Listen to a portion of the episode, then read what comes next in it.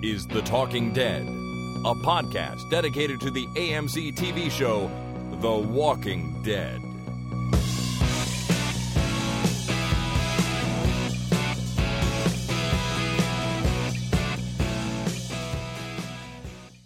Good morning, everybody. My name is Chris, And my name is Jason. and this is The Talking Dead number 265, recorded Tuesday, April 19, 2016.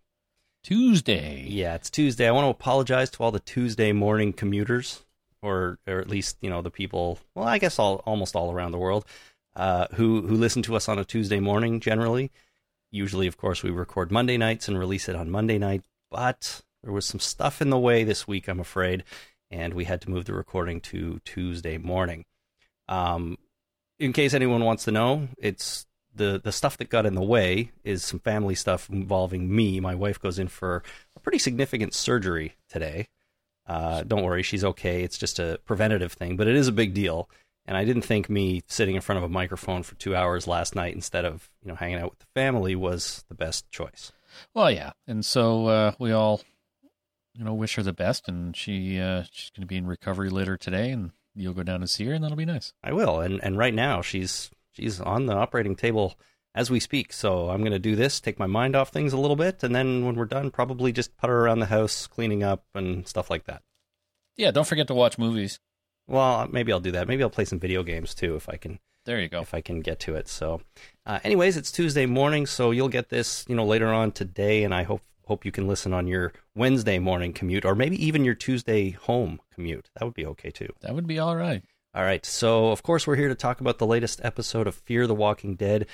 One thing before we get into that, though, I wanted to let everyone know that we are officially now live on Google Play Music. Nice. So Google Play has, well, music. They they want you to say Google Play Music all the time. They have officially added podcasts to their directory, and uh, we are there. We got in early. Um, they opened it up to the U.S. and then later on Canada, but I think they've launched across North America now all at once. And we're there. So you can find us on Google Play Music. I just got the email the other day that we're there. And in the email, it did say it might take some time for it to show up for everybody in searches and so on. So if you don't find us, you can always go to our website, talkingdeadpodcast.com, click on subscribe, and then there's a tiny little link on the subscribe page that says Google Play Music, which I'm gonna I'm gonna make it more prominent somehow at some point, but it only did just launch. So if you happen to want to listen to us there, check out our, our subscribe page on the website and you can link over to it.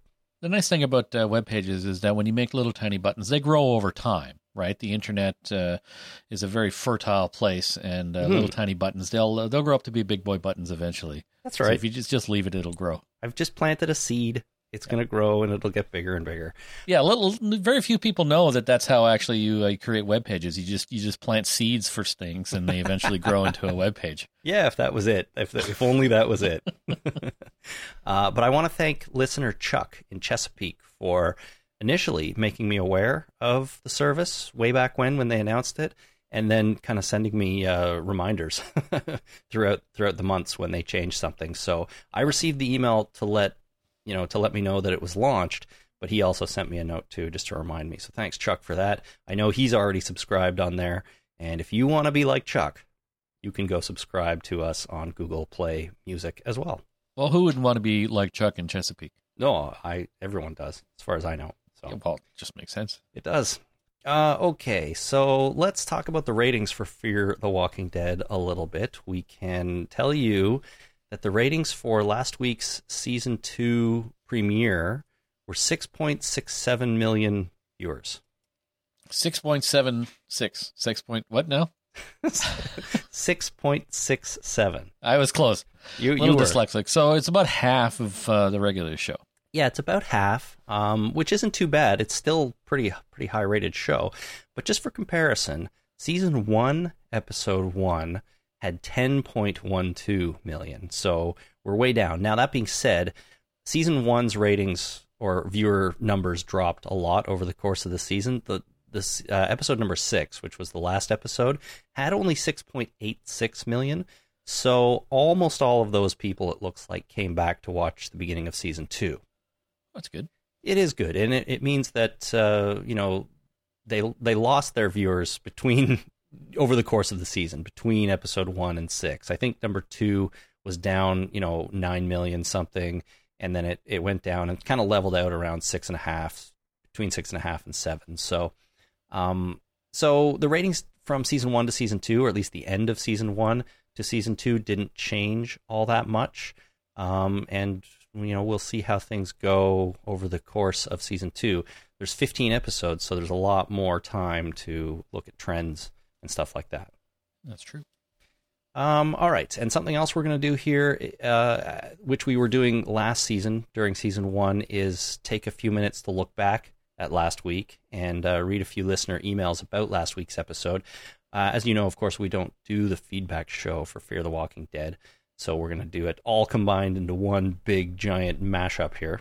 That's right. Just a pile. It's a it's a it's a podcast pile of stuff. That's good. A podcast pile. So here comes some email about last week on Fear the Walking Dead. Katrina, a former Ontarian, but now, or but current Nova Scotian. Nice. That's good. Nothing wrong with Nova Scotia. Uh, she writes, I'm sure other listeners will let you know, but just wanted to fill you in anyway. I was watching Talking Dead with Chris Hardwick after the first episode, and they did in fact show that the Abigail was a constructed set, made in just six weeks uh, for the purpose of the show and was placed in an infinity ocean pool that is con- that is a contained area in the actual ocean. So you get the effect of them actually out in the open sea, which is pretty cool. That is cool. Right. So it is neat. It's a special studio. And you know what? The next email is from David in Roanoke, Virginia, and he's got a little more information. He says, Quite a bit of the filming is being done in Baja Studios in Mexico, where James Cameron filmed Titanic. The yacht has been recreated there on a floating stage that mimics the movement of the ocean. So if they do indeed forget to load a camera or another piece of equipment on the yacht, all they have to do is walk down the hallway to the equipment room and grab it. That's really cool. It's neat. So Baja Studios is cool. I, I looked up an article on this and it's it's basically a floating studio built for this kind of thing. So they've they've got a section of the ocean just off the, the coast, I guess, and it's um, so so it's real ocean water. It moves up and down, the tide, whatever, the waves come in and out. Um, but it's a contained area, which you know you can't see when the camera's looking off into the distance. Uh, but that's what they do. They stick a boat in there, and then you film on that boat. So it's easy to get in and out from the land. They don't have to go out and worry about other boats and stuff like that. It's it's really pretty neat. Or sharks. You don't have to worry about sharks. You don't have to worry about platypuses. Uh, probably not platypi. Uh, Plat- sharks. platypi? I, d- I don't know. I mean, I don't think it's co- 100% contained underwater. You never know. whales. Yeah, the whales can be a problem for uh, filming. I guess. Maybe you'd want a whale. I don't know. A whale in the background? That might be pretty cool. That would be a whale of a time. Oh, zing. Uh, anyways, it's it's a really neat concept, this Baja Studios. I think James Cameron may have been involved in the creation of this studio, but I could be making that up. Well, Uh, that doesn't surprise me because he's done a lot of uh, water stuff. Like Titanic was all water stuff, Mhm. and then he did. Uh, he was uh, directed The Abyss, oh, I love the which Abyss. was all underwater stuff, which Uh-huh. was even more complex because the whole they had to build a whole underwater set for the thing. But they wanted uh, the issue with that is uh, they needed it to be in the deep, deep ocean, so they needed the whole pool to be black, blackened out. But right. they didn't want to put anything on the surface of the water because they wanted anybody that needed to get to the surface to be able to get up there without having to fight through a tarp or a wall or something. That's not So good. the uh, the answer was millions upon millions upon billions of black beads. So they f- like floating beads that uh, that they put on top, which would blacken out anything. But uh, because they were just beads, you could push them out of the way and get to the surface. wow. That's neat. Yeah. So that was all James Cameron. He's a very innovative filmmaker. He he sure is. I, I just assumed in, in the abyss they taught humans to breathe that liquid. And they were all good down there. Oh no, that that shit was real. it is, eh? Like that that fluorocarbon bullshit. That uh, that was that was a real thing. You can really do that. That's why they uh, they put the rat in the uh, in in in the in the breathable fluid and it didn't die. So weird. Yeah. So weird. And All he right. was married to Gale Anne Hurd for a little while.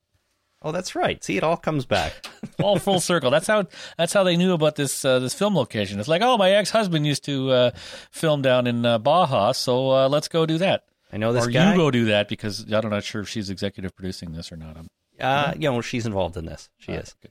Uh, yeah. Well, that's good. I know this guy. He's got a studio. It floats. It's on water. He, He's a complete asshole, but he really did some good stuff. he knows his shit. Yeah. Yeah, I'm not saying that James Cameron's an asshole. I'm just saying, you know, ex-wives can, you know, refer to ex-husbands that way sometimes. They could sometimes, or they could be best of friends. We don't know. Yeah, no, he's a great guy. I didn't want to be married to this son of a bitch, but you know, he's a nice guy. he's he's a good dude.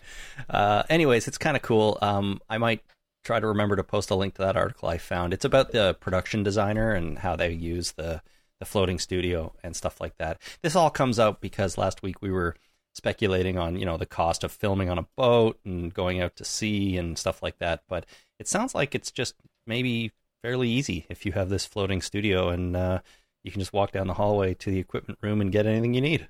True. as uh, David says. Okay, Kate in Sydney, Australia writes, Thank you, Jason, for standing up for angsty, infuriating, irresponsible, never thinking clearly, melodra- melodramatic dolthead teenagers everywhere. Chris was a typical woe is me teenager before the apocalypse.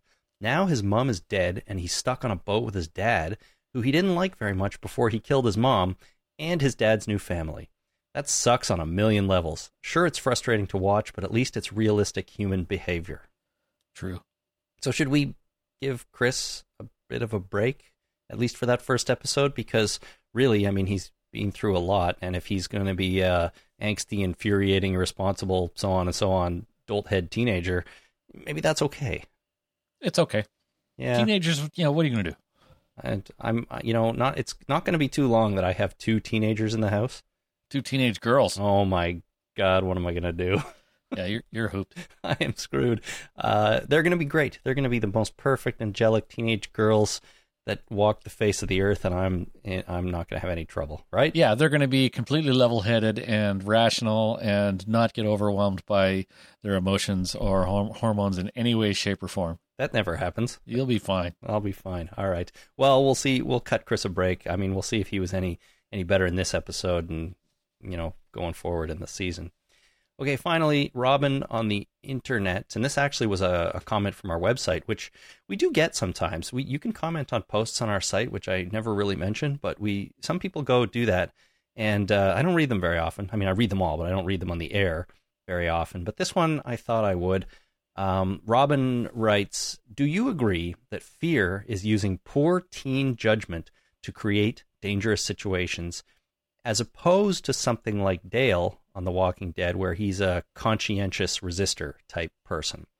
I can't believe a teacher would be so remiss with any form of communication used by a teen, especially after the car stealing scene in the parking garage in season one. Why would you be so careless?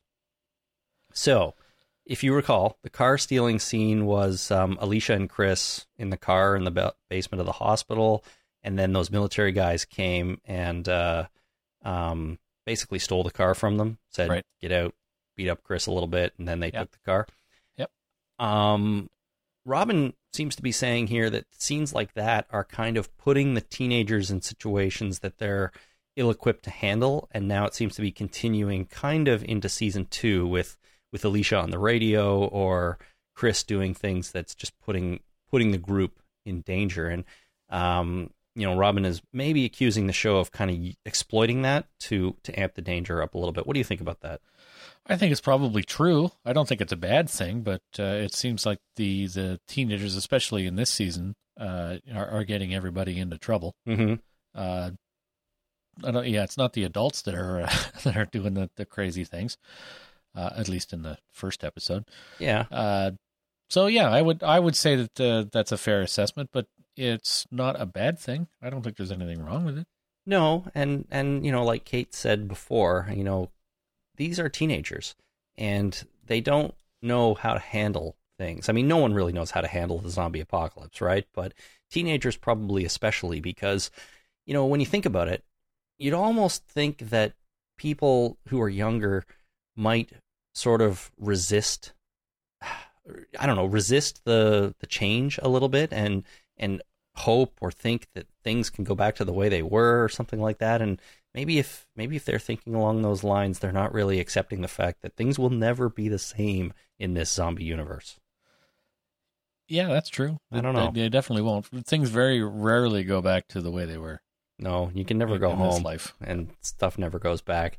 Uh, so so I would agree with you. I think that I you know I don't think it's necessarily inconceivable that you know the teenagers would be the ones who get into trouble and create the dangerous situations. It may feel if it continues to happen, it may feel a little samey on the show if they keep doing it, but um, I do think it is somewhat realistic that the adults may be able to take more care and just use more caution in, in dangerous situations than a than a teenager would. So, Yeah.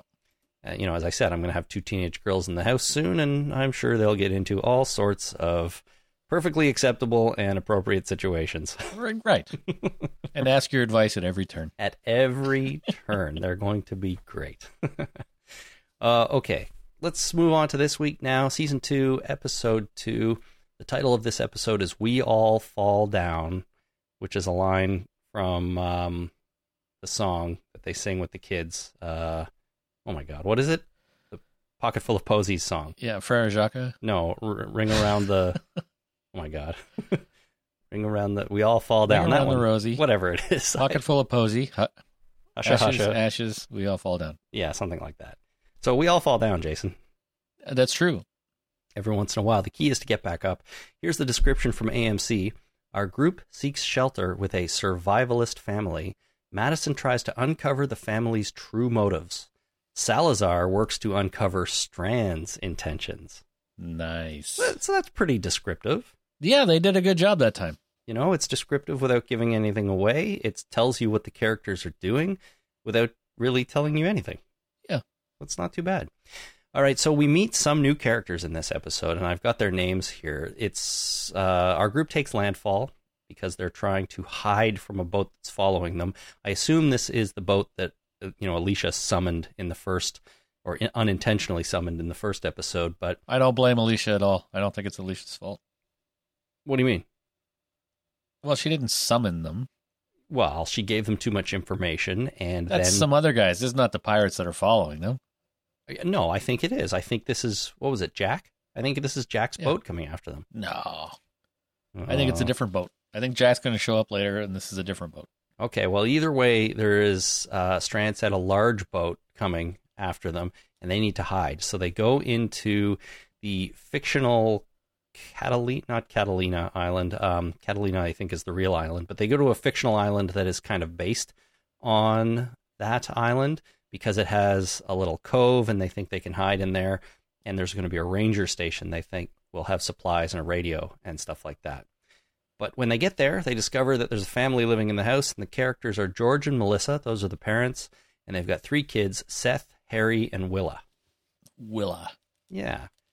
So, what did we think of this episode? Um, I'm gonna just say off the top that I thought this episode was um pretty good. I and I liked it a lot more the second time through than the first time through. Um, I had some issues the first time through that were completely erased when I watched it a second time.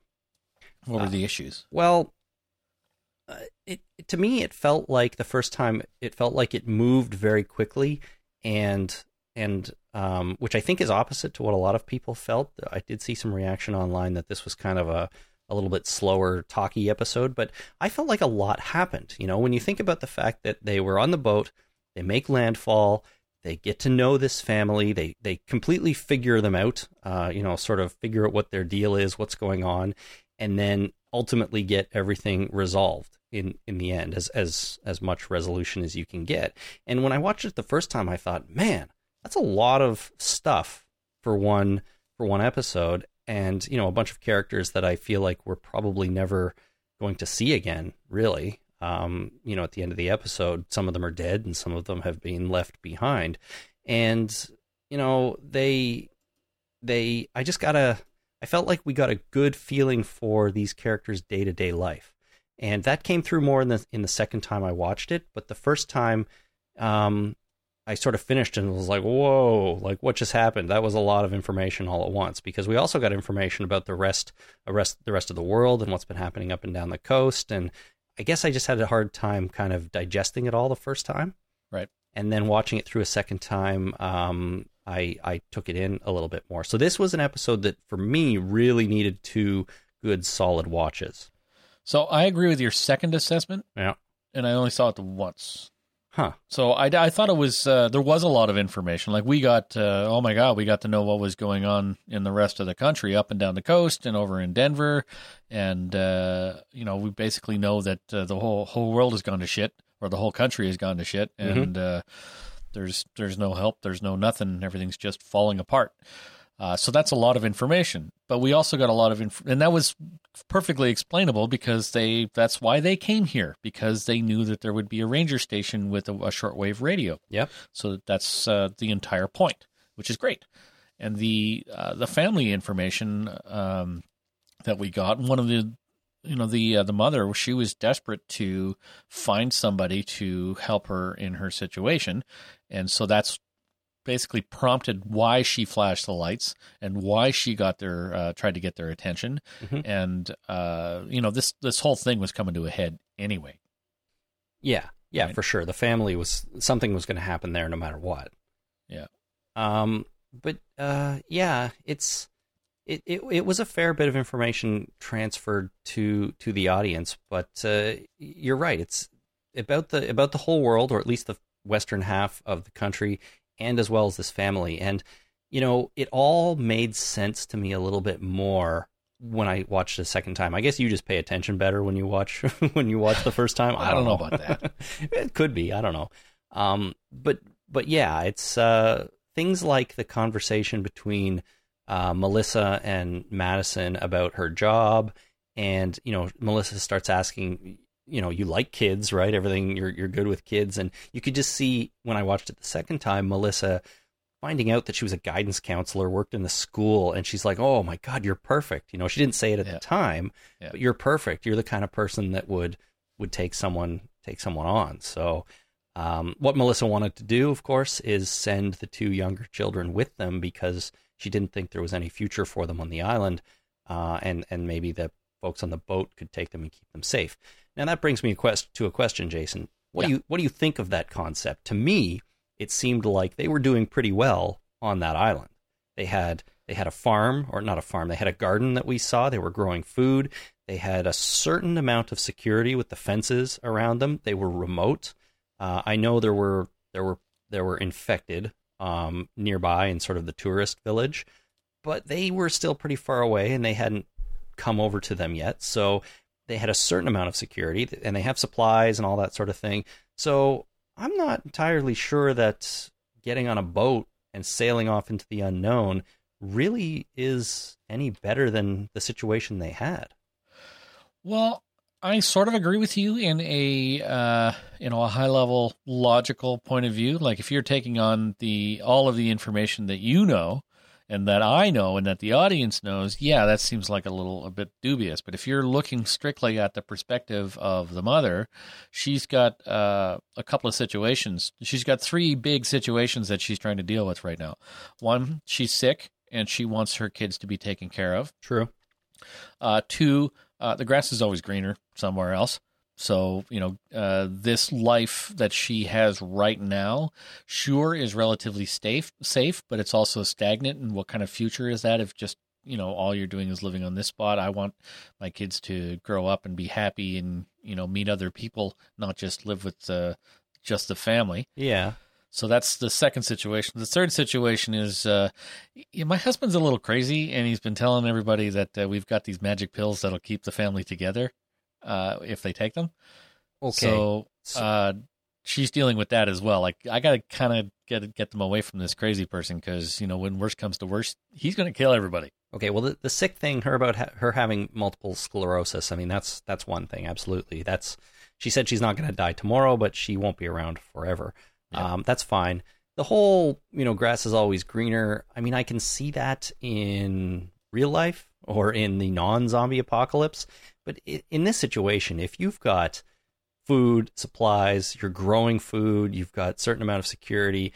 I don't know. I mean, it for me, it would be tough to think that that going out on a boat into the open ocean where there's virtually no supplies would be a better situation. So I don't know. And- if you're thinking that's the end state, I mean, if uh, if the boat is just a method of uh, going somewhere Mhm. safe and better, that's that's the end state. The, Right. Uh, you know, these people seem to have it together. They got a decent boat. They got some level-headed people that are trying to get somewhere safe. hmm You know, let's just put the kids on board that boat, and they will go somewhere safe, safer than here, where I know there's zombies coming all the time that we got to deal with. And if Yep. anything goes wrong, everything goes wrong Yeah. but that's the situation in the whole world. So that's what I'm thinking is that just uh, they're they've got a plan, they've got the means, so you know, put the kids on board that boat, they're going to end up somewhere safe. Right. If if that's what you think, if you're going to get to somewhere that is actually safe and sustainable, more so than this ranger station, that that does make some sense. Now the whole the third point about the father with the pills and stuff. This is also something I wanted to talk about. So Nick finds these pills when he's rooting through the house, presumably looking for drugs he can take. Which is finally, finally, I was like, oh, finally, a, a you know an addict's behavior showing up. This is what an addict would do. That's that was great. I was very happy to see that. Me too, to be honest. Uh, an addict would go looking for drugs, uh, so I, I was glad to see that too. Except, what I didn't get is what what made him look in that half globe where he found the pills, and and then at first I started thinking, and why does he know, or how does he know that those are those pills have you know are poison, and the father has bad intentions with them? I guess he explains later. Nick says that you know he's a drug guy. He's done a lot of drugs. He knows what pills look like. He knows what they are and stuff. And i, I guess i can buy that. But but why does he automatically jump to this father's going to poison his whole family? I didn't i didn't really get i didn't really think that came across. He's pill psychic.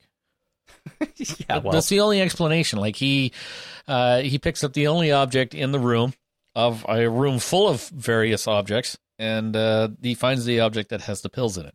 And then as soon as he sees the pills, he's like, "Oh, I know what these are for," and therefore can you know uh, psychically glean exactly what the intentions are behind these pills. yeah i that didn't come across to me. I mean i mean i mean that's that's an explanation i suppose but a, a more realistic one i'm not so sure it came across. He was he first went to the bathroom makes sense he's looking in a medicine cabinet this is where you find pills right?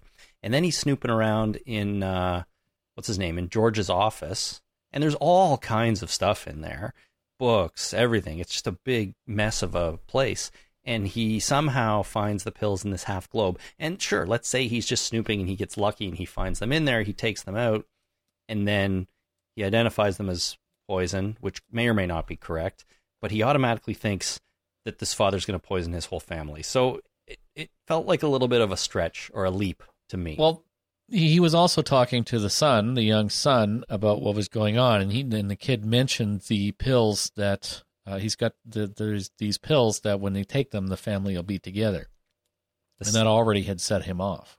the son did he? 'Cause I, I remember them t- picking up the action figures with the red dots on their forehead and the son saying that's what you do to people when they when they die, I guess. Yep. But he But mentioned they, the they pills. talked about the pills. He he talked about uh, Oh. these uh, magic pills that uh, you know that'll that'll keep me safe because if I if, if I take the pills, then the family will stay together. Oh, right, right, right. About the superpower pills or whatever. Yes. Okay. See, I didn't even pick up on that, but that that brings it together a little bit more. So the son tipped Nick off.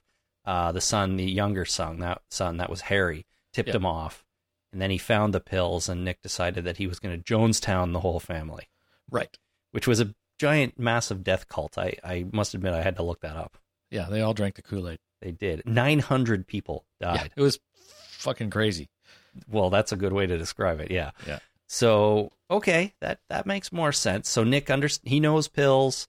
The son tipped him off, and then he's like, "This father's, you know, maybe not quite there yet, but he's gonna he's gonna kill this whole family if if it comes to that." So, um, all right. See, see, this is why we do this. It's making more sense to me already, and I'm I'm on board with it. Good. Um, But you don't like the pill psychic idea? well, you know, pill psychic is good, but I think your uh, your, the, the actual explanation is much better. right. Okay. Well, But hey, his own. you know, Nick also said in this episode to Travis that he is at risk youth. And I guess that helps to solidify the fact that he's the kind of kid who would recognize poison pills. How old is he? How old is Nick supposed to be? Teenager, like 17, 18, I think. Oh, okay. Well, that's fine. He's at risk youth. Well, I figured he was at risk adult. Well, he's I figured he was 22, 23 or something because Well- he's out of high school. Right? Okay. Maybe actually, you're right. Maybe he is over twenty. He, still, he's fairly youthful. Yes, but he's not an at risk youth. He's a drug addicted adult, He's an in my opinion. at risk young adult. well, it's not even at risk anymore. He's beyond at risk. He is a drug addict. Yeah, It's you're no right. longer a risk. It's an actual. Why do you think he was so good with the kids? I have a, th- I sort of have a, a theory. Like he, he was really, really friendly with those kids. He really got along with them, knew how to talk to them, and uh, you know was friendly. He was playing the video games, which was Yeah. great. It was on a throwback. This was supposed to be in 2010, right? I think so. It was on an older device, uh, but he, he was just really good with Harry and Willa throughout this episode. Well, the I think- well, from what I've heard of addiction, and I'm not sure exactly what the source of my uh, information on this is, but when you become an addict, you your uh, your development kind of stops at where you are. Uh, in a way, so that if you become addicted as a, a, a late teen, Yeah, so 17, 18 kind of thing, you basically uh, stay that way for the entire life of the addiction. Uh, so that if, if you're you know you're 25 years old, um, you know you still are uh, the same as you're acting the same as you did when you were a, a teen when you first became addicted. Mhm. So maybe he can the fact that he's been an addict for a while means that he's uh, you know he's uh, emotionally younger than he actually is. So he's able to relate more to the kids. Yeah, that's actually kind of the same idea I came up with. I didn't really connect it to his addiction, but I just sort of thought he's, you know, maybe closer in age to these kids than he is to his parents. And he's kind of a kid in a lot of ways. He's sort of Yeah. immature and things like that. And he, he's, you know, they're they're pretty young kids. They were maximum ten years old. Yeah. The younger ones, I think, maybe not even but he seems to be have a really good rapport with them, and I and I liked it. But at the same time, I thought this was a great episode for Nick because he also came off as quite insightful. You know, as he's going upstairs with um, the younger son, he, he he says to Chris that it's you know it's better to be with people. He says, you know, I know you're you're upset and stuff, but I do know one thing: it's better to be with people. So he was inviting him up with them. Basically, Chris didn't take Yeah. it, but I, it's Nick is turning into be it seems like a pretty well rounded character at least in this respect. He understands the adults or you know chris isn't an adult. I think he's even younger but he understands other people and and what they need and what and what they need at the time. But he also seems to be able to be really cool with the kids and stuff like that. He's the most well-adjusted uh, drug addict I've ever encountered. so far anyways yeah, um and the other thing i thought about those those action figures which was neat is that um harry the son referred to a couple of them as the colbys so i think that means like friends or neighbors of them and then one is uncle kyle yeah, so he's got action figures of his uh former friends and relatives yeah. So got, we have neighbors and Uncle Kyle. kind of sad really Yeah, you know. But I guess that's part of the way he he remembers them. So, um, uh, talking about Nick now, Willa, she doesn't survive this episode, unfortunately, and she turns into a zombie and ends up eating her mother. And that's right after she takes one of the pills. Harry comes running down the stairs and says Willa took her pill. She's dead. And as the mother's cradling her, she turns and eats the mother's neck. Now, if she took the pills, does that mean Nick had them? Because when he found them, she walked into the room and they went to color together. Is this kind of Nick's fault? Did he leave the pills with her somehow? Like, how would she have taken that pill? Why would, why did he, did he take them from the globe or did he, did he leave them in the globe? that's a good question. It's an open question. I don't know the answer. and and I feel like that's uh you know something that might well I, I don't know maybe we're not going to ever come back to it but where did she get that pill and why did she have it and I feel like maybe it's Nick's fault to a certain degree after saying all these nice things about Nick I'm like he he screwed things up pretty bad there Well, maybe he left them out. Maybe the kids knew where they were. maybe the kids knew where they were I don't know she came into the room as he was holding them so so either way I don't know it's it's possibly possibly not a good thing from, from Yeah. his perspective so Um, let's see what else have we got here. I wanted to just go back a little bit about sort of the information that was um, portrayed in this episode. So, um, what we learned from when George was talking is that San Diego has burned down. So Yep. they were on their way to San Diego, but it's not there anymore. He says they have napalmed up and down the coast, and he listed Portland, Seattle, and Vancouver. So those are all pretty north up the Yep. coast, of course. Well, yeah. Um, but obviously, we know Los Angeles is basically burned down as well. He said they've shut down the border to Mexico, so there's no getting in or out. Well, well, how would they do that, and why? And they can't do that. That that that part struck me as completely and utterly ridiculous. Why wouldn't they just abandon the border? Well, I bet you they have by this point, but I think maybe what he was saying is initially they shut it down to prevent people from moving, spreading infection, things like that. That's that's the kind of thing that you would do if if there was some disease that was transmitting amongst people, right? You might actually say nobody comes or goes anymore because we need to contain this. Well, yeah, it just. I mean, the uh, shutting down the border means they're no longer processing people through the checkpoints, right? They're not actually shutting down the border because you know if they could shut down the border, they probably would have done it by now. Yeah, and uh, you know that's what Donald Trump wants to do is build a big stupid wall between uh, the U.S. and Mexico so that he can shut down the border so all the uh, the rapists don't come across into the United States. I say that with tongue firmly implanted in cheek because Donald Trump actually said that. Oh, what a jackass. Yeah. Uh, well, yes. I don't think it's actually possible to do something like that. Well, with No. a physical wall, anyways.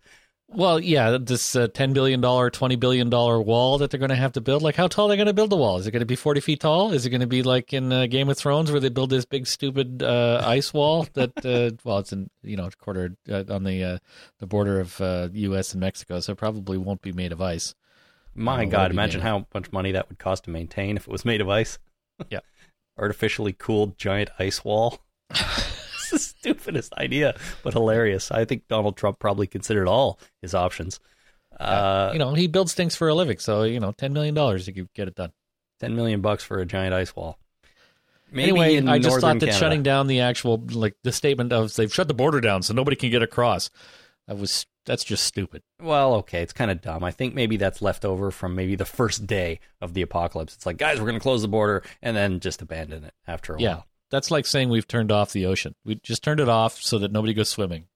don't don't go in there. We've turned it off. We drained it. It's good. well, you can't drain it. You know where would you put it? no, you We just we just turned it off. We just you know the ocean is off. right. Don't go in there. It's off. We'll we'll reboot it later, but right now it's off. Yeah. Uh, the other thing we found out is that basically he listed a bunch of states, but basically he said everything is gone at least to the continental divide in Colorado. So like the Rocky Mountains, I guess. Um, and that's half the country, he says. Now I'm surprised they didn't mention Georgia. To be honest, I'm surprised there wasn't just a little Easter egg of him saying, you know, I heard it's bad in Atlanta or something like that, right? Well, it's they're landlocked. They were talking about the coast and the continental divide, and the you know they didn't know anything about what was going on on the other side of the mountains. Right. Right. Because I guess So- there's no communication anymore. I don't know. There wouldn't be much, probably, at this, even at this point. Um, but I thought it would be a, an Easter egg to the main show that, you know, uh, East Coast is bad, Atlanta, Washington, they're all gone kind of thing. They're So- all gone. Rick's in a coma. Yeah, that's right. I heard there was a guy in a coma. He's he's not doing well. Yeah, he's so he's gonna have a rough rough time when he wakes up. Yeah. if he wakes up. if That's never okay. Shane blocked the door. We're good. Yeah, that's right. I heard this on the radio. I don't I don't know these people. Um, and then he also talked about this is the world course correcting. This is just nature saying you guys are screwing things over so much that here's what's going to happen now. And and that reminded me of of Hershel way back in season two, I think, on the farm. He was he was kind of saying that this is just nature doing its thing. So Right. that maybe that was the little Walking Dead main show callback that they That could be, except for, for. the zombie virus is, uh, you know, a virus from space. Uh, yes, of course it is. Of course it is. No, I'm I'm not kidding.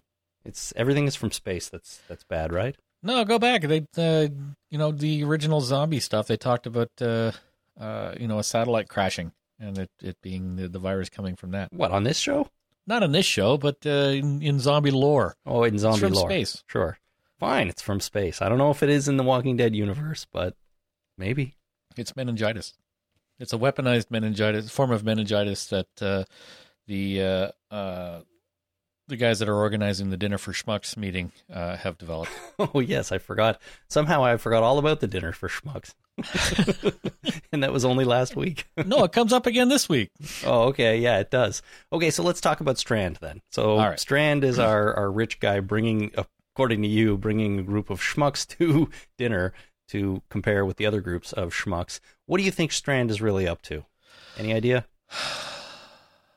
No. Because I don't have any idea. I don't have any idea. what we- the dinner for schmucks idea is the best one I got. it's so far so far the best one. What I've what we got in this episode is that Daniel found a locked safe in the cockpit of the boat.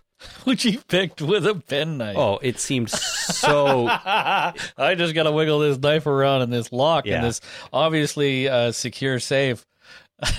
it just click. Oh, it worked. it just seemed so easy to pick that lock. I even wrote that down in my notes here.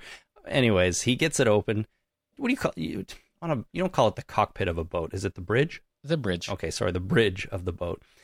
Inside the safe he finds maps and a really serious gun. Yeah. Like a really serious military weapon.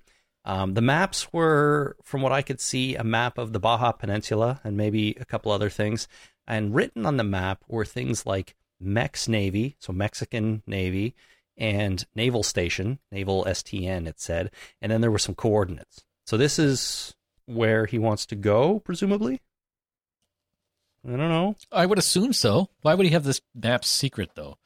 Mm-hmm. Well, he hasn't told them their plan. Remember last week I said Strand is up to something. I'm sorry. We're going to get callback on this. Charts. Oh. Maps are of the of the land. Charts are of the water. Charts. Okay, well, maps, charts. I guess they are Yeah. charts, but they were uh, okay. Whatever. We'll we'll go with charts. Um, they had coordinates written on them, so presumably that's where he wants to go. Then when he's on the phone, he says, "It's me. Yes, it's all clear now. What's the latest you can push it? Sundown. I'll be there." That's right. So sundown. That's like today. You know, later, Yeah, no, it's it's going to happen. and he needs to be there. Yeah, because that's when dinner is. You know, all these people are bringing their schmucks to uh, to dinner, and uh, he doesn't want to be late. He might not win his dollar. His dollar, his uh, million dollars. No, it's one dollar. It's a one dollar bet. Rich guys always make a one dollar bet. It's Oh, not about the money because they're rich guys. It's about the bet. It's about uh, bragging rights and being better than your uh, your your buddies. Right. Okay. Well, they're they we've got he's got a dollar. While he's talking, he's also staring at a postcard. And I'll be honest with you, this kind of reminded me of the Shawshank Redemption a little bit. Um, Oh, they're going to go to Zihuatanejo. yeah, and I don't want to let's not ruin that movie. It's a fantastic movie. If you haven't seen it, go see it. But it involves a postcard. It involves a location, and uh, in the Baja Peninsula. That's right. That's right. So he's staring at this postcard and saying, you know, I'll be there by sundown. How late can you push it? So there's something going to happen, and he needs to be, or he wants to be there for it. But we have, we don't know what it is. We don't No. know exactly where it is, and we don't know what his intentions are. So It's not far. no, it's not that far if he can get there that day. Now, do you think they're going to stretch this out over the first half of the season at least? Are we going to find out Strand's true intentions before episode seven or eight? Well, we probably have to because unless they're going to stretch this friggin' day out for a very long time, uh, you know, if they're if it's going to happen tonight, Mhm. then sundown tonight, uh, then it's going to happen fast. I would assume. I, I think so. What do you think that the show is going to go real time for the next uh, seven episodes? Well, maybe one hour per episode, and then they'll get to the end of the day. I don't know. They they left in the morning at the end of this episode. They left the the naval station or the uh, ranger station. I mean. Yep. So I don't know. Next week, I did watch the preview for next week, which I, I won't talk about right now. But um, it doesn't look like they get where they're going. But I I don't know. Maybe they do in the end of the episode. I have no idea. But I, I- just don't think we have enough information to figure out what Strand is up to at this point. He's he's always been a bit of a dick, but he's kind of become a a, a hyper dick, honestly, a little bit. Like when they're bringing the boy on board because they're actually going to bring the boy. He says the children are the definition of dead weight. Right. like, I mean, he may not be wrong, but it's kind of a dick thing to say with the kid right there. Well, know? what's he going to do? I- It's the kid. I know, I know. Uh, he doesn't need any more people on this boat. Um, so so I don't know. I don't know what's up with Strand, but I do feel like they're doing a good job on the show of making him a little bit mysterious, but also interesting because I do feel like he's on their side. Like he's he's with them. Like he's he wants to help these people for some reason, but at the same time he's all uh, he's all mysterious and has some ulterior motives. So Maybe they're uh, he's with an organization that is building a uh, a community of some kind, like a flotilla, Battlestar Galactica style. Like they're just they're gathering people together on a large uh, bunch of boats, and they're going to head off to try and find Earth. try and find her. I think that would be an ill-conceived mission. hey guys, there it is. oh, we're we've been here the whole time. That's right. It was Earth. Damn you! You blew it up. it was Earth all along. Yeah. Uh, but but that's a, that's an interesting theory. Maybe for some somehow there's a group of people that are trying to already establish some sort of safe haven out in the Maybe water. they're going to go to the uh, the Bikini Atoll, uh, those those islands where they tested the first nuclear devices, and a whole bunch afterwards. oh, There's nobody there, right? they moved everybody. They said, "Get the hell out of here! We're about to bomb this place," yeah. and they got everybody off. So they know that there's nobody there. I mean, sure, it's radioactive, but you know, you deal with one thing at a time. well, So maybe they're heading there, and they just need a uh, a whole flotilla. What do you call a group of boats that sail together? a barge. Ar- armada. Oh, an armada. Okay. They're putting together a, an armada. Convoy is like on the land, so I'm just not sure what they call it on the ocean. Maps on the land, charts on the water, convoy on the land, armada on the water.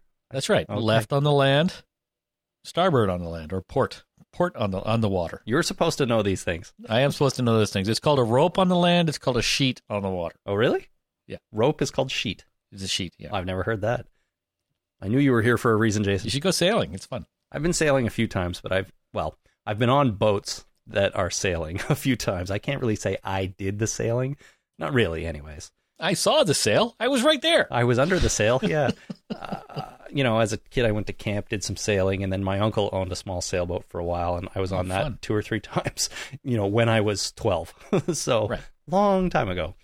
Uh, anywho, um, interesting. I think we'll find out more about Strand. I don't know if it'll be next week, but it will be. Uh, it will be hopefully before the the end of the first half of the season. Um, anyways, I got one more thing I think I wanted to just bring up for for this episode, and I kind of meant to do this off the top, but here we are doing it sort of you know way in at the end. We got here. We're here now. We here we are. I think that this episode probably, and this relates to the information that it delivered to us. I think that this episode delivered the central theme for season two of Fear the Walking Dead, and that is can or should you try to help people in this situation? It kind of came up in the first episode when they Yep. were passing those people, you know, on the on that barge, the party boat that you called it, and they they decided not to help them. Here, they find this new family, and they they really want to help them. They I discover something not so right, and they want to help the children as much as they can, but it doesn't really work out. Right? They they try to help them and basically fail. So I have a feeling that this may become the theme for for Fear the Walking Dead, at least season two.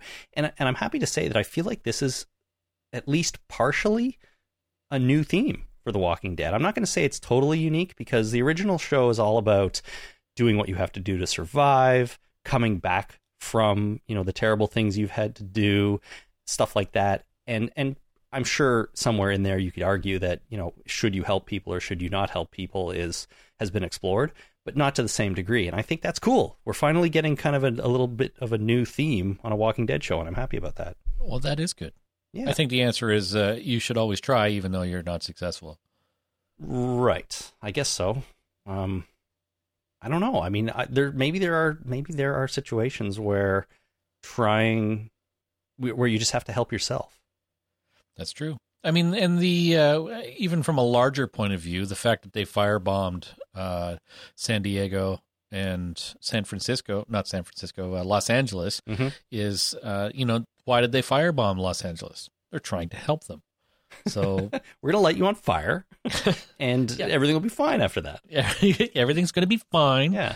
We're going to bomb the shit out of you, but that's okay because we're trying to save you. we're doing the best we can. Right. You'll be fine.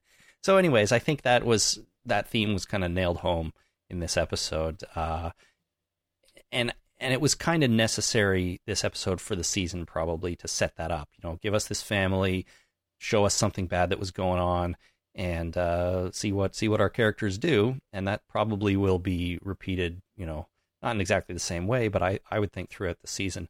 Um, I do have a couple more couple more things. Uh, sometimes I have to remind myself that these characters are really inexperienced in the zombie apocalypse because Yeah, I- they don't know what's going on. They're just dealing with situations as they come up.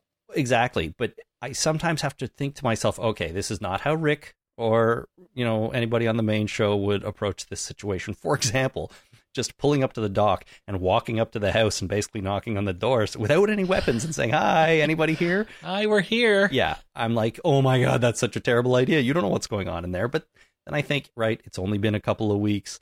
They don't know what's happening. These are inexperienced people. No, this isn't how Rick would handle it. He'd probably go in there and shoot everybody in the face, but that's how he Yeah. handles things after two years or whatever in the zombie apocalypse. So, um, that's it. And then the other thing was Alicia walking around with headphones on by herself. I'm like, oh my god, woman.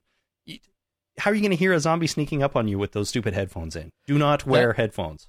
That reminded me of Hurley with his CD player in the first season of Lost. Right. because they had musical montages in the first season of Lost when here here uh, here uh, Hurley was listening to his uh, CD player until the batteries died, which I thought was a beautiful moment in Lost. When they died? So- no, when when, his, when the batteries died because Yeah, there yeah. was music playing and they had done this for a couple of episodes where he was listening to music and then the batteries just died and that was the end of the musical uh, interludes that Lost had. it's smart. It's a really clever way to do it. It was it was brilliant. So this reminded me of that when she was wearing the headphones, listening to music, and I'm like, oh, that they did that in Lost. Yeah.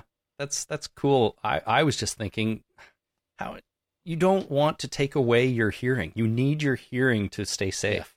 You know, you're you don't have eyes in the back of your head. You know, you can't taste the zombies as they approach you. Yeah, Maybe if you you're driving smell. in your car and you're driving around, and all of a sudden you're lost. What's the first thing you do? You turn down the radio. Why? So you can hear where the directions I'm not are? really sure, but that's what happens when you need to concentrate. You turn down the radio. It's a good point. That's actually what people do. Yeah. So. I mean, when you got headphones in, you're trying to shut out the rest of the world, right? Like when you're sitting on a Mhm. subway, you got headphones in. That's fine because there's people yammering away, and you don't want to listen to their asinine conversations because uh, people's lives are boring generally, Mhm. and uh, you just don't care about them. So you put in your headphones and you can just uh, tune out the rest of the world. But you know, if you if there's somebody starting a fight at the other end of the train, uh, you pull the headphones out because you need to pay attention. You need to Damn pay it. attention to the crazy people. Yes, because the crazy people, the crazy might come into your car. Yeah. If it comes into your car on the train, then uh, you got crazy right in front of you, and you don't want to have headphones on when you got crazy in front of you. This is a personal. I know this because wearing headphones got me into trouble once. and that's a story for another podcast. That's a story for another podcast. And I don't wear those headphones anymore because they're too damn good. They're too good. Yeah, that's true. Uh, well, that's interesting. You're right. But I, I was just thinking, good Lord, Alicia, take those out. You need to be aware of your surroundings. But then I remind myself, oh, yeah, she hasn't thought of that yet. She hasn't, you know, she hasn't cut her hair short so zombies can't get a hold of it. She hasn't thought to take the headphones out and, and be safe. So, uh, Yeah, well, it's a thing. Don't and don't wear a cape.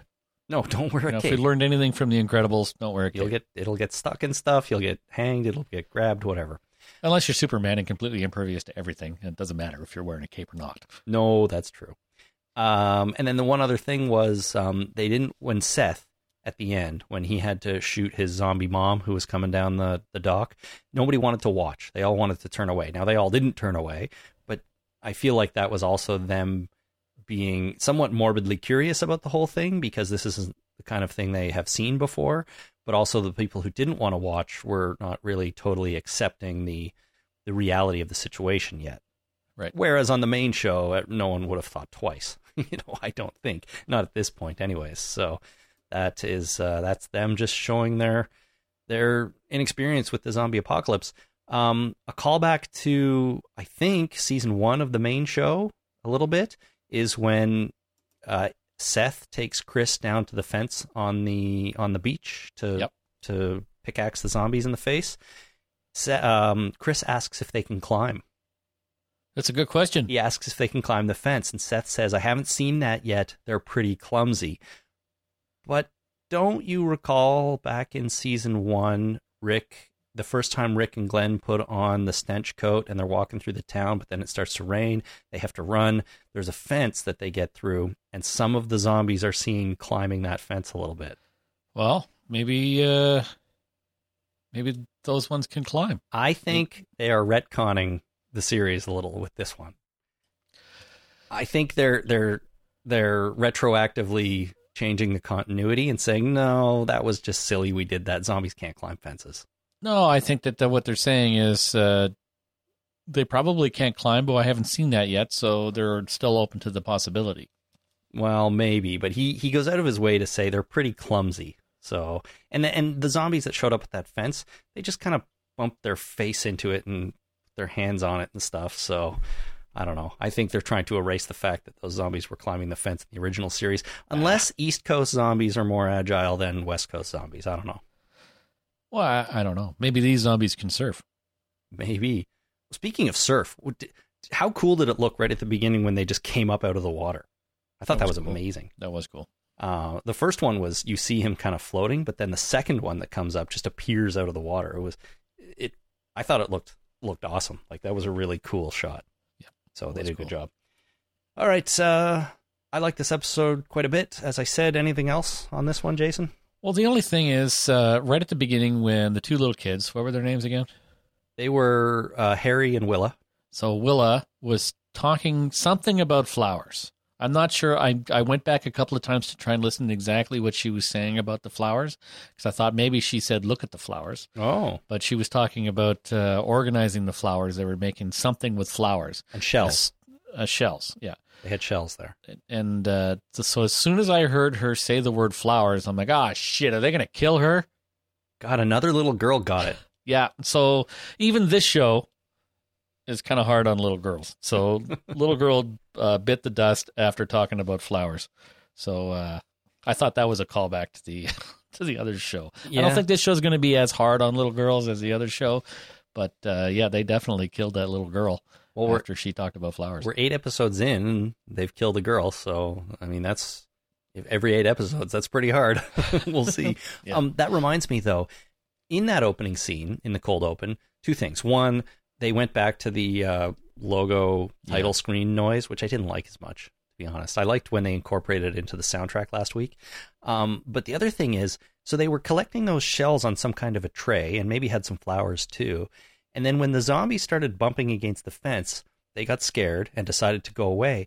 But the first thing they did was walk over to the fence and put the tray of shells down on some kind of stump right in front of the zombie. And I'm like, what the hell are they doing? Like, was that on purpose? Did that mean something that I don't understand? Well, that was also a callback to. I'm glad you brought that up. That's also a callback to the original show when they were in the uh, in the prison, and uh, oh damn it, I forget their names now. But they were uh, they were naming the zombies. Oh, giving um, them food. yeah, Lizzie was, well, Lizzie Yeah, was Lizzie. naming them, right? Yeah. Yeah, so I think this was a callback to them. Little kids still see these as people, Uh-huh. infected people that are sick, uh, but they don't think they quite understand that they're the Walking Dead. So they're uh, they put out you know flowers and shells for them because you know if they're going to stand there all day, they better have something pretty to look at. Okay, I could buy that. That's the kids. The kids don't see the forest for the trees, as they say, and and they're trying to do something nice for them. Yeah. kids are so innocent, man. Yeah. you know, here you go, zombies. Have some shells. We collected these for you. It's a diorama. Here, kitty, kitty, kitty, kitty. Yeah, uh, dear, that's a, that's a lion. You probably want to stay away from her you want to be careful. Yeah. Hey, someone just jumped in the lion pen at the Toronto Zoo last week. to get their hat. Is that what it was? Well, yeah, Oh. they dropped the she the woman dropped her hat between the two fences, so she jumped one of the fences and uh, to get her hat. Pro life tip, people. If you drop your hat in the lion pen at the zoo, don't go get it. Chances are there's somebody uh, around on the staff of the zoo that has a hat getting pole. Probably. Right, I've got this pole. If you drop something down there, I can use the pole to get that thing out so that the lion doesn't try and eat you. Yeah. At the very least, you're agitating the lion. And you don't want to do that. and you don't want to do that because they're in a stressful situation anyway. The lions are in prison essentially, and prison is stressful. So don't agitate the prison-bound lions. Don't agitate the lions. Don't agitate the zombies behind the fence. That's you know Yeah. two rules of life. You're just asking for trouble. Like, You- what if that fence comes down? It's not a perfect fence. No, definitely not a perfect fence. Okay, so uh, one more thing I thought of before we end. Maybe we should talk about the scene at the near the end where Willa comes back as a zombie and eats her mom. I thought this was a pretty well done scene. You don't see too much, and they cut kind of fast and away a little bit. Uh, but the speed that zombie Willa uses to take out her mom, I thought was was really cool. Like she she opens her eyes, does a little like little kid zombie growl, which I thought was adorable. Grr. Just Grr. totally adorbs.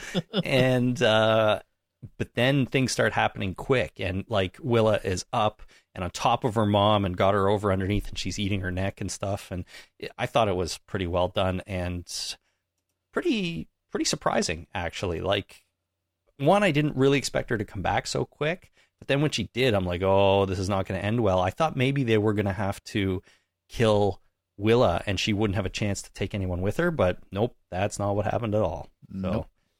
I thought it was a pretty well done scene I thought it was well done too. I thought, uh, and they had to cut away because, uh, you know, you, it, it, when you want to film this scene without traumatizing the children, right? The children that are watching this show that no, shouldn't the be children that are acting. You don't want to Oh, traumatize the actor children that are in there. You don't want to like, okay, now pretend to rip her throat out with your teeth. okay, that'll be a fun game. That's right. Okay, we're just going to cover everything in blood. Sure, that's what we do at home anyway. So you have to do some creative editing so that uh, you know you don't want to traumatize the children. Okay. Uh, try and keep them as uh, separated as from the uh, you know what's actually happening as much as you can. Or what what they want to portray on screen anyways. So Yeah. So can I spoil The Shining? Oh. Spoiler alert for The. Shining. Spoiler alert The for the movie The Shining, Shining. Everybody, um, I don't know anyone that hasn't seen The Shining, but if you haven't and you're worried about The Shining, Jason's about to ruin it for you. Yeah. Press pause. Go watch The Shining, and then come back. That's an excellent idea. Because you need to do that anyway. If you haven't seen The Shining, you need to press pause, go watch The Shining, and then come back. Watching The Shining is more important than listening to us idiots ramble on.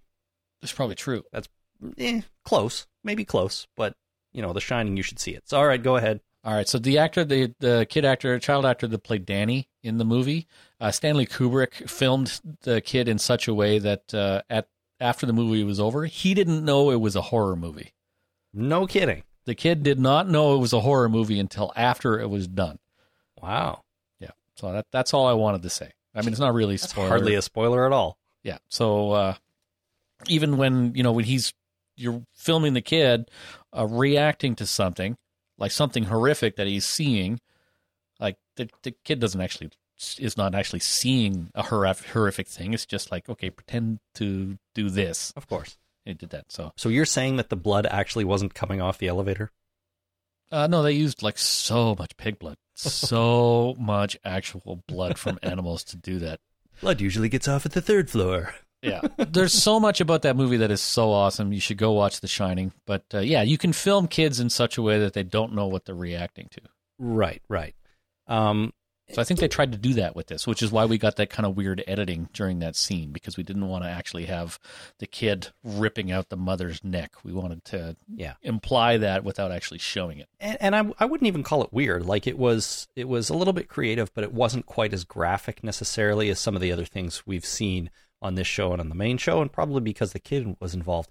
I noticed that at the fence scene too, where Chris and uh, Seth were spiking the zombies in the face, almost all of them, you'd see one of them swing the pickaxe, and then it would cut, and you'd either you either wouldn't see it impacting the zombie's head, or you'd see it from a different angle.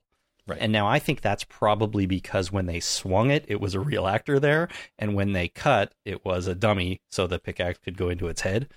Um, yeah you but- very uh, rarely want to impale your uh, um, Your- extras your with extras. a pickaxe no, not very often. No, you have to get a special license for that You- yeah, it's really hard to get that one. yeah, you gotta you have to apply for it. And it's like, yes, we want to kill an extra. So yeah, okay. So we have to fill out this form. you know, uh, 47B stroke 6 just to, in to triplicate. do that. Yeah, yeah, you got to submit it to information adjustment, to information retrieval, Mhm, Pay the have to get a fee. stamp on it, pay a fee, and then you can kill your extra. Okay. That's not true. Nobody tried to do that. Uh, anyways, I, I think that's probably it. They were just filming with a real person and then a dummy. Um, but for some reason, it stood out because I, I feel like sometimes we've seen, you know, on this show, seamless cuts or, se- or seamless shots, I mean, uh, where they've stabbed someone in the head without a cutaway. And it's either a dummy or a fake head or a fake knife, maybe. I don't know. So Well, I fake everything. fake everything. Yeah, it is a TV Well, a real, real dummy, yes. not a fake dummy. a real dummy. Yeah. Okay. Um, that's it for this episode. I think uh, pretty good episode number two, and uh, yeah, I liked it a lot. So good, t- good times. We will take a quick break and come back with a little bit of listener feedback right after this.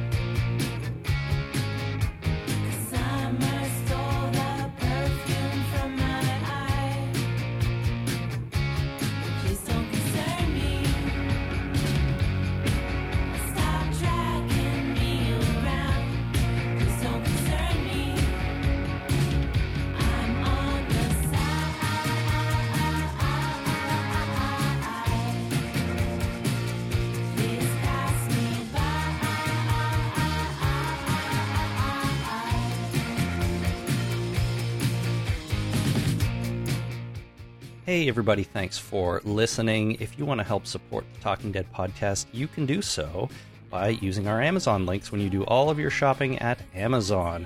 And that's amazon.com, .ca, .co.uk, French Amazon, German, and Spain. So there's a whole bunch to choose from. If you go to talkingdeadpodcast.com slash Amazon and choose the country of your choice, when you do all your shopping, a small, tiny cut comes back to us and it doesn't cost you anything extra. So that is a super easy way to help out. You can also visit us on Patreon at patreon.com slash the talking dead where you can make a small monthly pledge if you don't do a lot of shopping at amazon that's a really great way to help too um, there's some reward levels there if uh, if you want to do a little bit more things like um, you know whatever it is uh, five bucks or something or ten bucks for uh, for a shout out on the show or or something you want us to, to to say you know happy birthday to your spouse or to your kid or whatever. I mean there's all kinds of levels like that. So go check us out on patreon at patreon.com slash the talking dead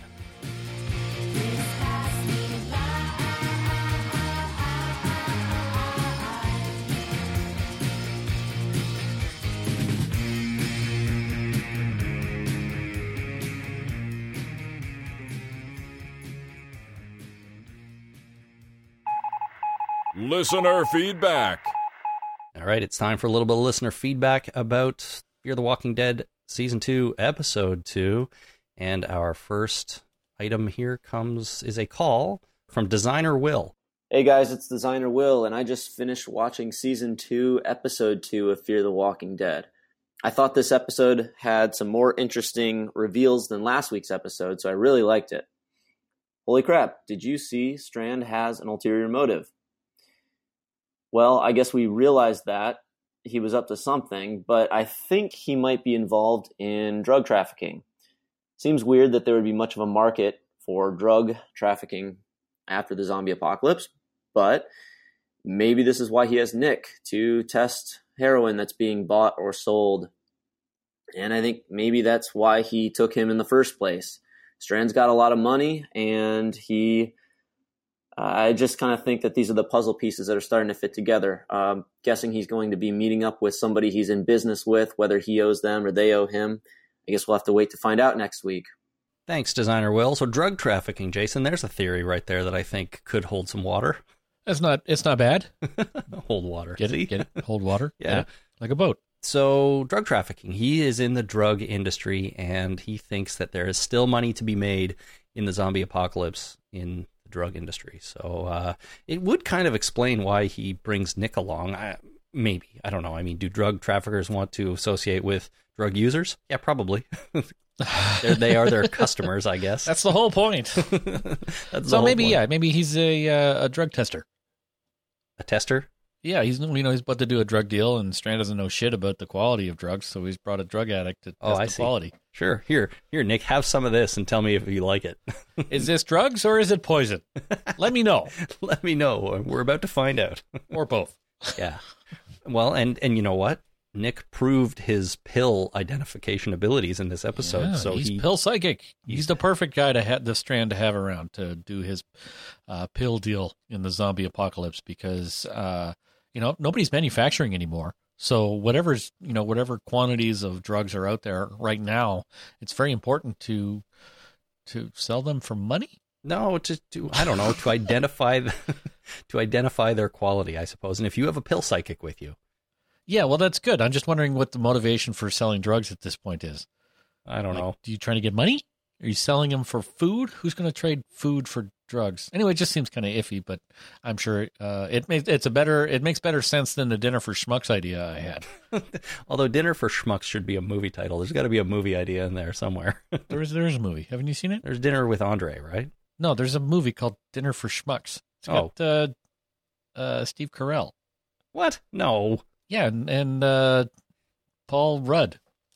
I've Look it up. It's an actual movie. That's where I got the idea. Oh, I've never even heard of this movie before. I know of my what is it? My dinner with Andre or my lunch with Andre. Anyways, I don't know my dinner about dinner for schmucks. Anyhow, Oh, I Uh-huh. thought you got that reference. That no, it's an actual movie. no, I think I thought you just came up with that out of the blue. Sounded Oh. sounded plausible to me. No, Dinner for Schmucks. It's an actual movie. It's uh, Steve Carell and uh, Paul Rudd. Okay, I'm an idiot. Well, there you go. It's not a great movie, but it's okay. It's okay. All right. Uh, I've heard uh, I've heard uh, Captain America is a great movie coming up in a couple of weeks, so we should go see uh, that. winter Nope, uh, Civil War. apocalypse, Civil- civil, civil war. Yeah. That's a whole different thing. Okay, our next email comes from Zach in Bulls Gap, Tennessee. He says, I'm so damn glad they didn't take that kid in. I believe this show would be a lot better if we could just go ahead and lose the majority of the under 18 characters, which I don't think includes Nick. We determined that I think maybe he actually is over 18, maybe 20. Yeah, I think I think so. But that eliminates Alicia, and I think uh, Zach would be okay with that. Yeah. Why? They're not going to get rid of Alicia. No, no, I don't think so either. Not not until she's killed off at some point. Uh, Hoyt on the internet writes, "We are getting a lot of info from our friend the X Ranger. The entire West Coast is gone, borders closed, and all is shut down as far as Utah. I was wondering what has happened to Canada. I hope you two hosers survived. oh, it's cold up here. And, no, it's uh, not. It's beautiful now. No, now it is now, but you know, in Canada, in quotes, Oh, this is a colder climate than Los Angeles, so uh, That's zombies would freeze. I would assume, since they don't have body heat, that they would freeze in the winter, so you could hunt them down and kill them in the winter a lot easier than you could in the summer. maybe.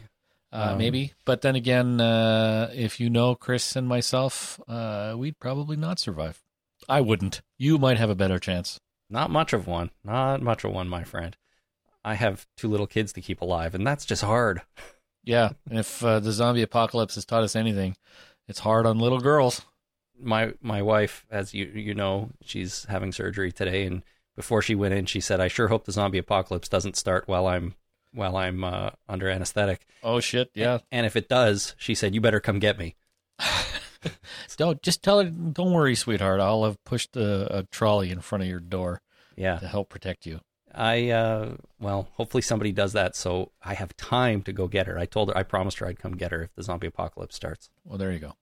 Good me, eh? Good work. she told me, "Don't just run off and leave me there. Come get me." I'm like, okay, no problem. Fair enough. All right. Um, Rena on the internet writes, "Holy shit! I loved that Travis is what he is. Both Travis and Cliff Curtis are Maori. I totally thought the show would make him Mexican. It's one of those douchey Hollywood things to miscast an actor's race. I guess that makes Chris a Maori Mexican because Chris, I guess, is half Maori, half Mexican. If his mother is go. Mexican." Um, but yeah, it's cool. I think it's cool that um, uh, Cliff Curtis's actual heritage is incorporated into the show. Yeah. No, I think that is cool too. Really It's very cool. You don't see that on TV as as as often as you should, maybe. They've And the- cast Lou Diamond Phillips as all kinds of stuff.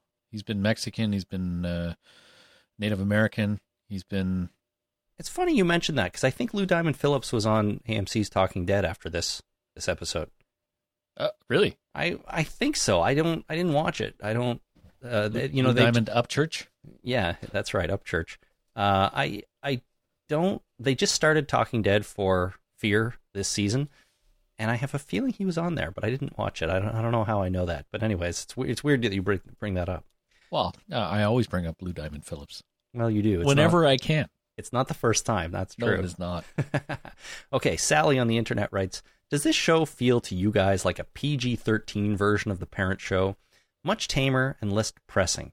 It feels somewhat watered down and not heading in the same direction as The Walking Dead. Hmm. I don't think it's watered down. Oh, watered down. Is that, is that a joke? Oh, I didn't think of that either, but zing, good one, Sally. uh, no, I don't think it's it's a tamer version. I mean, they had a little girl, you know, bite the neck out of her mom. I think that's pretty. Uh, it's pretty severe. but they didn't show it, really. Well, no, they didn't, but they couldn't. Mm, I right? guess. they wouldn't have shown the same thing. Like this was that was a very similar uh, thing with uh, Amy and Andrea in the first season of The Walking Dead, right? Where Andrea's sister died and then came back and tried to bite her, but uh, it didn't work. Spoiler. No, that's okay. We're, we're here to talk. Yeah, we right. can, We're we can talking about the spoil anything in the past of the, of Of the this Walking show. Dead. Yeah, I'm hypersensitive about spoiler alerts now. I know, I know. After the fact that I spoil, then I say spoiler alert. Right. Um, well, but when you think about it, like in the pilot episode of the main show, they show Rick shoot that girl. Uh, you see her get shot and fall down. Um, when Carol has to shoot Lizzie, you don't see Lizzie get shot. You see Carol pulling the trigger, and you hear the gunshot, right? And then you see Yep. Lizzie's body on the ground.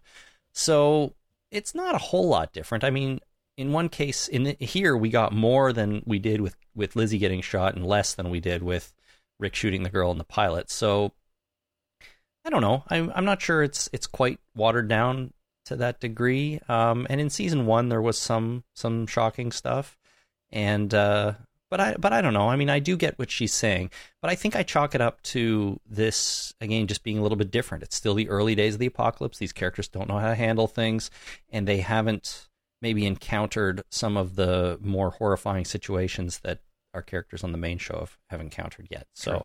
Yep. they may get there. Uh, Lee in England writes, "Good morning, guys. So I watched the show last night. Really enjoyed it. Although really enjoyed it. Although I was hoping for a bit of pirate zombie swashbuckling. The walkers rising out, uh, rising up out of the surf was excellent. I really thought those kids were in trouble. And did you notice the ship in the background with the big plume of black smoke coming out of it? More evidence of scurvy sea dogs, perhaps. I saw that. It was a big uh, merchant marine ship, from what I could see. Okay, explain the scene to me because somehow I missed this. I don't remember seeing a ship in the background.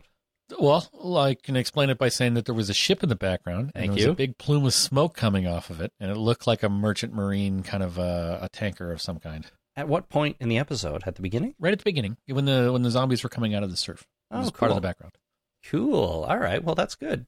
I, I, to my knowledge, I don't think we'd seen a boat in the background yet, which maybe is uh, a little bit crazy, but um, that's good. That's good to know that there's other stuff on fire out there.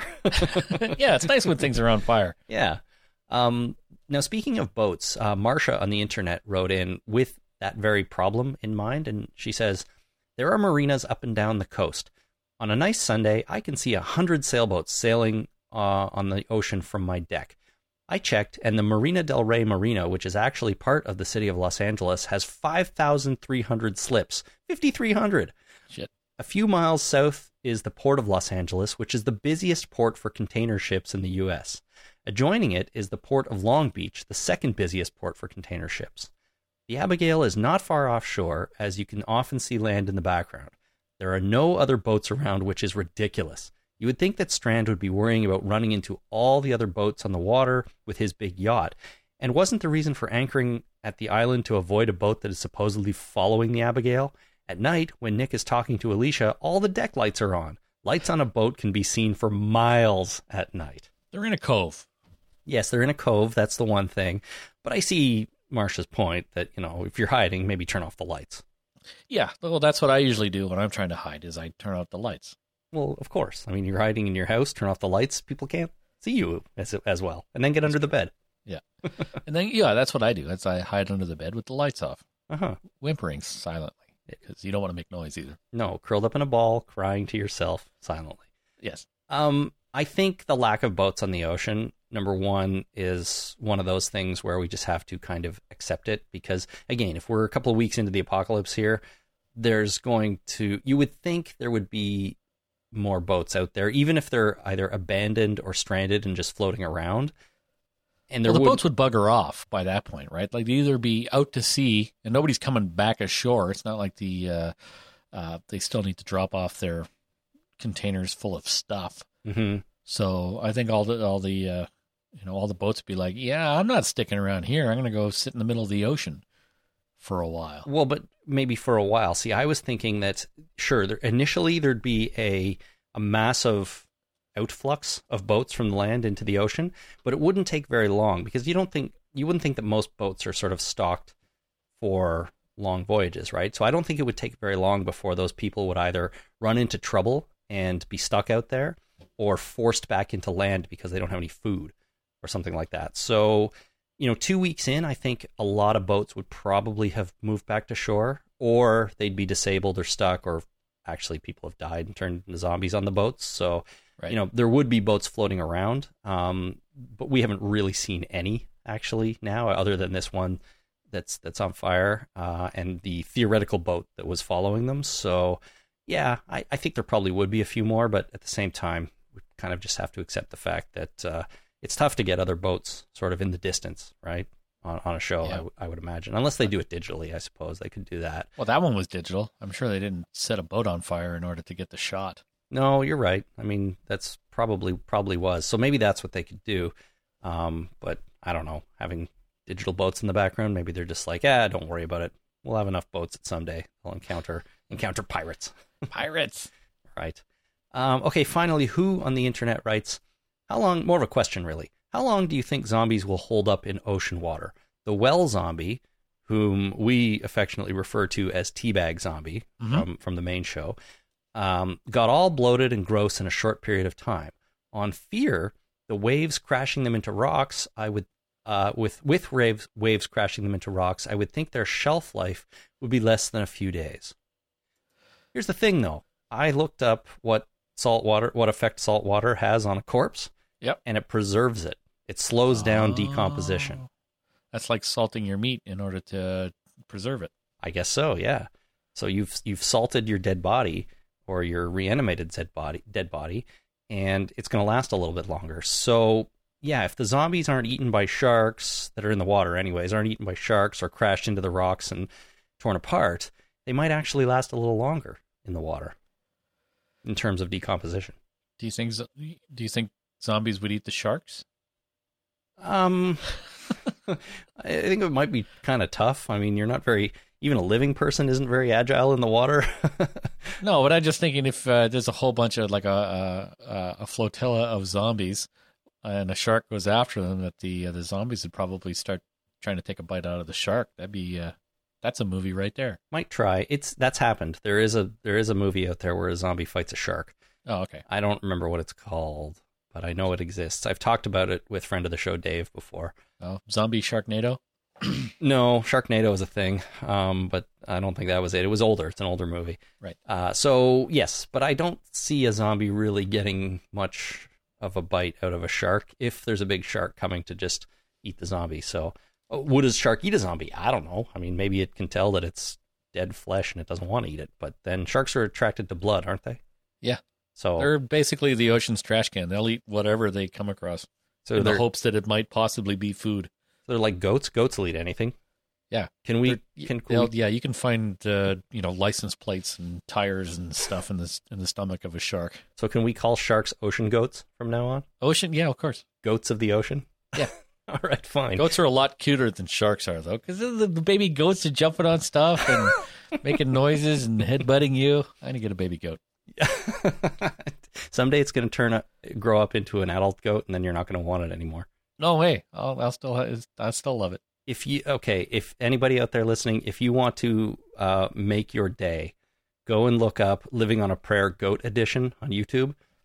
It's funniest. it's funniest thing you've ever seen. Um, and I haven't seen it, and I'm gonna I'm gonna look it up after the show. you got to do that. Uh, and Jason, if you can make goat screaming videos with your adult goat, then uh, that's worth it right there. So I fully support your goat buying plan. You won't have to cut the grass anymore. Oh, that's amazing right there. You do have to feed a goat though. Well, I guess it's eating your grass. Yeah, you have to feed the goat, but you don't have to cut your grass. You just let the goat in the backyard, and hopefully it doesn't eat my wife's azaleas. and That's feed a it flower, right? Yeah, feed it a tin can once in a while. Yeah. All right. Anyways, that's good. Thanks everyone for writing in. This was a fun episode to talk about. I liked this one. So Yeah. so far the season, uh, Fear the Fear the Walking Dead season two is uh, off to a pretty good start, I think. So we will be back um, next week when we're talking about episode number three, um, and uh, that's going to be fun as well. I have a feeling I know what's going down in the next episode, um, but I don't want to talk about that right now because that might be considered a spoiler. So Right. we will get into that next Monday. Until then, everyone, if you want to contact us, you can do so by visiting our website at talkingdeadpodcast.com and clicking on send voicemail. That allows you to record a message right into your computer, and I believe you can do it on your phone as well, and then it'll come straight to us. You can find us on Twitter at Talking Dead or on Facebook at facebook.com slash The Talking Dead. And you can send email to talkingdeadpodcast at gmail.com. All right. That I think is going to do it. Until next time, everybody, my name is Chris. And my name is Jason. Thanks for listening. Ciao.